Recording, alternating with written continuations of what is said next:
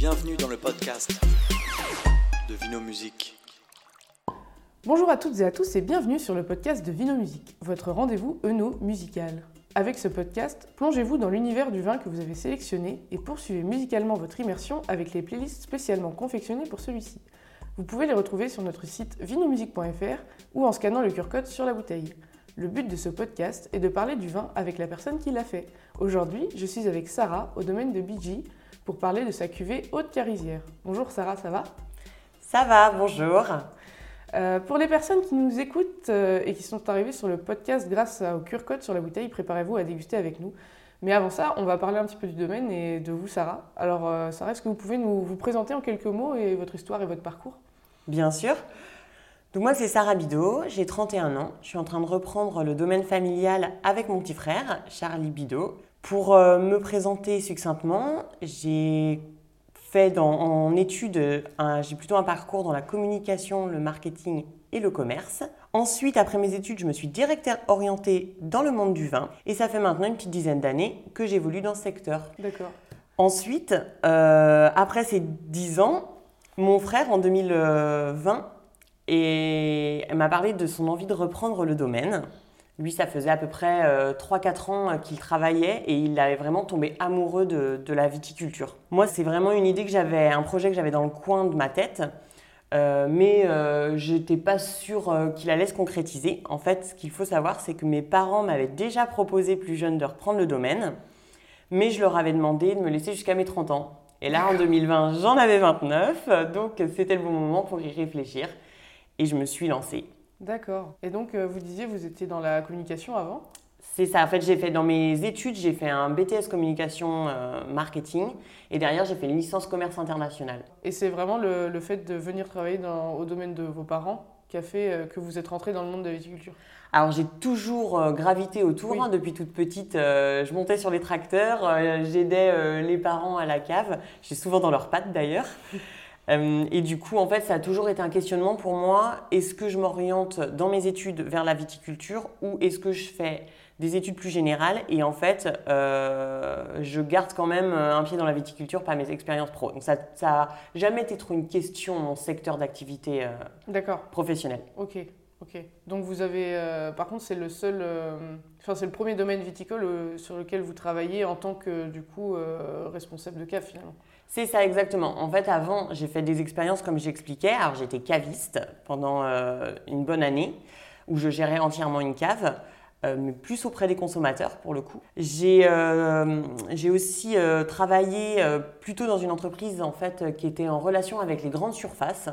Je faisais vraiment le lien entre les viticulteurs et la grande surface. Et puis, bah, comme vous le disiez, je revenais régulièrement en fait au domaine tout simplement pour euh, un peu mettre en application euh, toutes mes autres expériences. On va parler un peu plus du, du domaine du coup. euh, donc est-ce que vous pouvez me raconter un peu l'histoire de, de- du domaine de, donc de vos parents? Bien sûr. Alors en fait, le domaine, avant l'histoire de mes parents, il remonte à bien, bien avant ça, puisqu'en fait, mon frère et moi, on est la quatrième génération. C'était à l'origine deux domaines familiaux distincts qui ont été créés par nos arrière-grands-parents. Il y avait la famille Giraud, qui a créé le domaine en 1909 au château de Carisière, et la famille Bidot, qui a créé euh, en 1923, enfin qui s'est installée en 1923 au domaine du Vieux-Chai. Mais il faut savoir qu'en fait, les deux exploitations se trouvaient à 300 mètres. Donc les vignes étaient euh, quasiment euh, à côté, à proximité et autres. Et du coup, là, en fait, le lieu dans lequel on est, on est au domaine du Vieux-Chai. C'est là où mes parents ont décidé de s'installer à leur reprise. C'est à, environ à 20 minutes au sud de Nantes, à la Effoissière. Pour la petite anecdote, en fait, c'est un domaine qui a, euh, qui a à peu près 200 ans. Enfin, en tout cas, on, sait à peu près qu'il a 200 ans puisque les murs ont été datés d'au moins 200 ans par leur composition et euh, leur, euh, leur construction. Et il y a même des poutres qui auraient environ 500 ans. Ok. donc vous n'en en avez pas parlé, mais vous avez combien d'hectares ici donc au domaine de BG Alors au domaine Bidji, on a 52 hectares actuellement. On a la moitié en Terravitis et l'autre moitié en agriculture biologique. Alors je ne sais pas si vous connaissez Terravitis, je peux peut-être vous l'expliquer Si, un peu. euh, moi ça, moi ça va, je connais, mais pour ceux qui nous écoutent, c'est vrai que c'est intéressant de rappeler ce que c'est.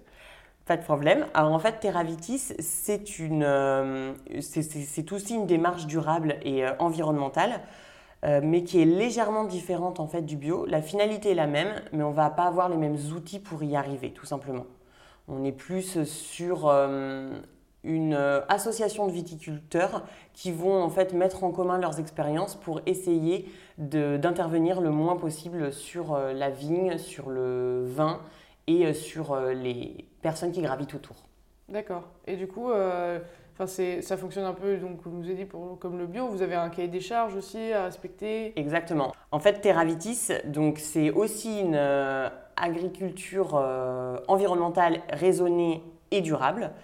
Euh, sauf qu'il y a des petites différences avec le bio dans la manière d'appliquer les choses. La finalité est la même. Le but, c'est de ne pas laisser d'empreinte sur l'environnement. En revanche, on ne va pas forcément avoir les mêmes méthodes. Donc on a quand même un cahier des charges, comme le bio, mais euh, on va avoir euh, des, différences. Euh, déjà, on peut le voir à la vigne. Premièrement, on va être plus dans une obligation de ne laisser, aucun, résidu dans la vigne. Ça doit être des produits biodégradables, des choses comme ça. Après, il va plus loin aussi en vinification. Le bio a intégré la vinification il y a un peu moins longtemps que Terravitis. Et puis, il y a tout un volet humain en fait qui est important dans Terravitis. Et donc, euh, on, donc ici, on est dans le muscadet. On on l'a peut-être pas dit, mais on rappelle, on est dans le muscadet. Euh, tout ça. à l'heure, on va déguster un, un muscadet Sévremen. Euh, est-ce que vous faites d'autres euh, vins à part du muscadet ici? Alors oui, en fait, nous, on est quand même un domaine qui fait principalement du muscadet. Et, mais on a aussi d'autres vins blancs. On a un vin de pays en cépage Pinot Gris. Ça reste un vin blanc sec. On aime bien ça dans la région et surtout au domaine. On a aussi du colombard dans nos vignes. Le colombard, c'est un cépage blanc qui nous sert à faire nos bulles en méthode traditionnelle. Et euh, aussi un vin blanc sec euh, qui est euh, assez apéritif, assez frais. Et puis on va avoir vraiment, mais là, pour la vente domaine et la vente cave, un peu de rouge et un peu de rosé avec un cépage qui s'appelle Labouriou, qui est un vieux cépage résistant que mon père a, a souhaité remettre au goût du jour au domaine. D'accord. Et, euh, et donc, euh, c'est 52 hectares donc on- dont on parlait tout à l'heure. Ici, on est plus sur quel terroir euh, donc, euh, près de, donc, la Foissière, au final, toutes vos vignes sont près d'ici C'est ça. En fait, nous, nos vignes, elles sont autour du village. On est, dans un, on est à la Effoissière, mais on est vraiment dans le village. Le domaine se trouve dans le village de la Cornière. Donc, les vignes vont être tout autour du village et sur trois terroirs différents. En fait, les terroirs, ils viennent aussi de l'histoire du domaine et donc des familles, tout simplement. Donc, on a un premier terroir qui s'appelle Amphibolite. C'est une, euh, c'est un terroir en fait qui vient de la famille des roches vertes, mais qui a plutôt une couleur bleutée. Et c'est l'ancien terroir du domaine du Vieux-Chai, donc euh, qui était dans la famille Bidot. Ensuite, on a le terroir micachiste. Donc ça, c'est de la famille des schistes, hein, c'est facile, c'est dedans. Et il est reconnaissable car il y a des paillettes qui sont présentes dans la roche. Qui sont D'accord, du quartz en fait. Et ça, c'était en- l'ancien terroir, enfin c'est toujours le terroir, mais c'est plutôt celui qui était à- au château de Carisière, donc euh, côté de ma mère. Ok. Et enfin, euh, nous avons les orthognesses, donc qui sont issus de granit compressé, ou plutôt une couleur ocre, et qui euh, s'apparentent plutôt au terroir des crus à la effoissière, puisqu'on fait aussi des crus Oui, en muscadet maintenant. Eh ben, euh, avant euh, qu'on déguste euh, donc le vin muscadet au Carisier, est-ce que vous pouvez nous expliquer donc, comment vous avez fait ce vin-là précisément? Oui, bien sûr. Alors en fait, donc, comme tous les muscadets, c'est un 100% melon de Bourgogne en termes de cépage. C'est, comme le nom l'indique, c'est les micachistes, le terroir de, de ce, ce vin-là. Donc il est vendangé en septembre. C'est souvent un terroir qui est plutôt euh, tardif, donc ça va être dans les derniers vendangés. D'accord. Ensuite, il passe en pressurage euh, direct dans un pressoir en fait euh, à air qui permet de ne pas abîmer la vendange du tout et de récupérer uniquement le jus. Et puis, il est vinifié en cuve, donc en cuve euh, d'ino- inox. Il est gardé minimum 6 à 8 mois sur lit. D'accord. En fait, comme son terroir, ça va être un, un vin qui va souvent demander du temps avant de s'ouvrir. Donc là où les premiers muscadets peuvent être mis en bouteille à partir du 1er mars de l'année suivante, Oui. eh bien en fait le château de Carisière, il va falloir attendre un peu et il est souvent bon en fin d'année. Donc là, on va déguster un vin qui est prêt à boire. Donc c'est parti pour la dégustation. Euh, donc euh, maintenant, euh, pour ceux qui nous écoutent, euh, bien entendu, comme d'habitude, si vous ne sentez pas la même chose que nous, euh, c'est pas grave. hein, la dégustation, ça reste propre à chacun. Il n'y a pas de bonne ou de mauvaise réponse. Euh, donc euh, je vous invite à ouvrir la bouteille si ce n'est pas déjà fait.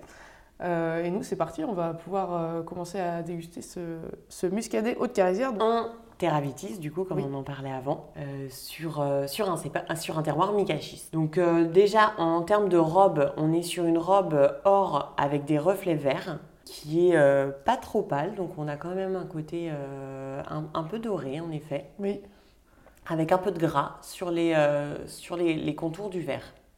oui c'est vrai qu'il est un peu gras, mais ça reste très léger quand même comparé à des vins qu'on peut ça. boire. Les muscadets, c'est ja- c'est jamais trop gras en fait, donc c'est normal, hein, on a un peu, de, un peu de gras mais pas trop.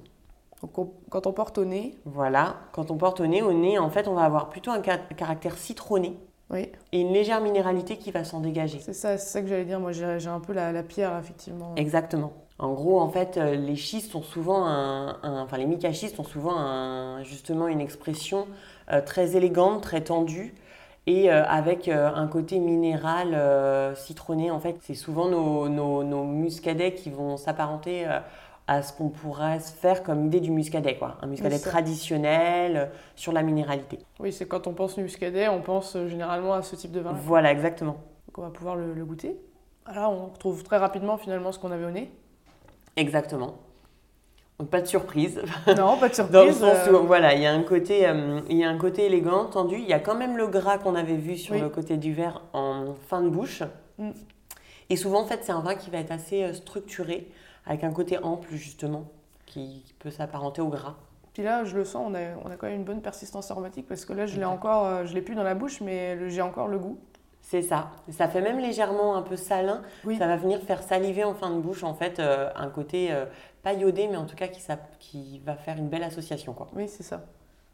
Moi, on m'avait dit en cours de dégustation que plus on salive après avoir bu un vin, c'est qu'il est, c'est le côté acidité et fraîcheur en fait euh, qu'on peut retrouver dans. Voilà, bah, les muscadets sont connus pour ça. hein. Ils Oui. sont, euh, c'est des vins qui sont assez frais, euh, qu'on peut même parler de crispy avec le côté perlant et surlis qu'on peut avoir. Donc qui perd au fur et à mesure forcément Oui, qu'il évo- évolue avec le temps. Mais oui, oui, on est, on est vraiment, on est vraiment là-dessus, quoi. Et donc là, vous l'avez dit, vous, vous allez lever sur lit 6 à 9 mois. Voilà. Et après, euh, vous le mettez directement en bouteille? On le met en bouteille. Il euh, reste à peu près un à deux mois le temps qu'il se pose un peu, parce que la mise en bouteille, ça le remue toujours un peu. Ça reste un produit naturel. Et puis bah, après, euh, directement, on le, propose, euh, on le propose à notre clientèle. Et là, on va pouvoir euh, le conserver un à deux ans facile. Ok.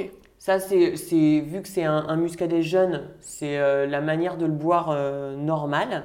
Après, on en déguste assez régulièrement des euh, plus tard, plus millésimés euh, qu'on garde. Et euh, vraiment, ils ont la capacité de se garder aussi très bien. Quoi.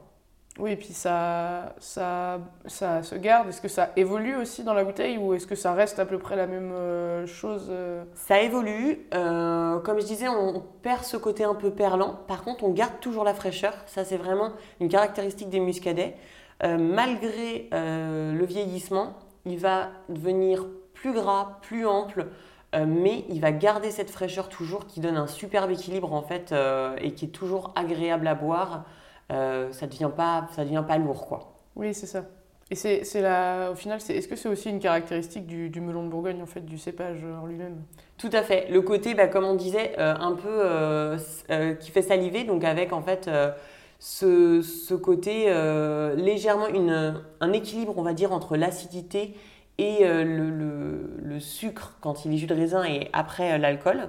En fait, on peut dire que la caractéristique du melon de Bourgogne, ça va être des vins qui sont pas trop alcoolisés. On est aux alentours de 12. Euh, Des vins qui vont être plutôt frais, avec souvent une belle minéralité et une, euh, une légère tension. Oui, c'est ça. Il est très bon. Euh, Merci. je- on le dit quand même, euh, c'est, bien de le dire. Et il donne. c'est vrai que là, on prendrait bien euh, finalement la- l'apéro. C'est ça. Donc, ça euh, commence à être l'heure, donc pourquoi ouais, pas. Et ça. puis surtout, on peut l'accompagner d'huîtres. On va voir justement, avec le côté salin, avec le côté citronné, tout ce qui est plateau de fruits de mer, huîtres, va très très bien aller avec. On peut pousser sur des poissons grillés aussi. Mm. En fait, euh, un produit naturel qui va aller avec des éléments assez nature, sans trop de sauce, de choses comme ça, quoi. C'est là qu'il va avoir le meilleur accord vins. Ouais, puis des, des éléments quand même plus proches de la mer, au final, euh, Tout à fait. avec ce côté un peu euh, salin, effectivement, euh, qui est très, très appréciable. Effectivement, moi, moi, effectivement, je le verrais plus en apéro, en entrée ou en plat. Mm, mm. En dessert, un peu moins. Je pense qu'en dessert, on est plus sur quelque chose de plus rond. C'est Mais, ça. Souvent, en fait, les personnes le prennent soit l'apéro, soit en entrée, euh, et souvent, enfin, ils continuent l'apéro Oui. et l'entrée avec le même vin, et donc on va avoir euh, ce vin-là sur. euh, alors, ça peut être des tartares, des poissons crus, des, des- des crustacés, ou alors carrément accompagner un plat, et là, on va être voilà sur des poissons, c'est ça. Donc le podcast de Vino Musique, c'est c'est la fin. En tout cas, merci de ma, Sarah de m'avoir accueilli et de nous avoir fait découvrir votre domaine. C'est avec plaisir. Euh, merci à tous de nous avoir écoutés. N'hésitez pas à aller écouter nos autres podcasts en lien avec les bouteilles de Vino Musique. On vous invite aussi également à écouter les playlists consacrées euh, au Muscadet Sévremen de Haute-Carisière de BG, disponibles sur notre site vinomusique.fr ou euh, en scannant le QR code sur la bouteille, normalement vous les avez. Vous pouvez aussi nous suivre ainsi que le domaine sur les réseaux sociaux et n'hésitez pas à venir au domaine pour déguster euh, les autres vins du domaine de BG. Euh, pour rappel, il est à la Foissière dans le Muscadet, donc euh, à 20 minutes à peu près en dessous de Nantes. C'est ça. Alors, on vous souhaite une très bonne journée. Bonne journée.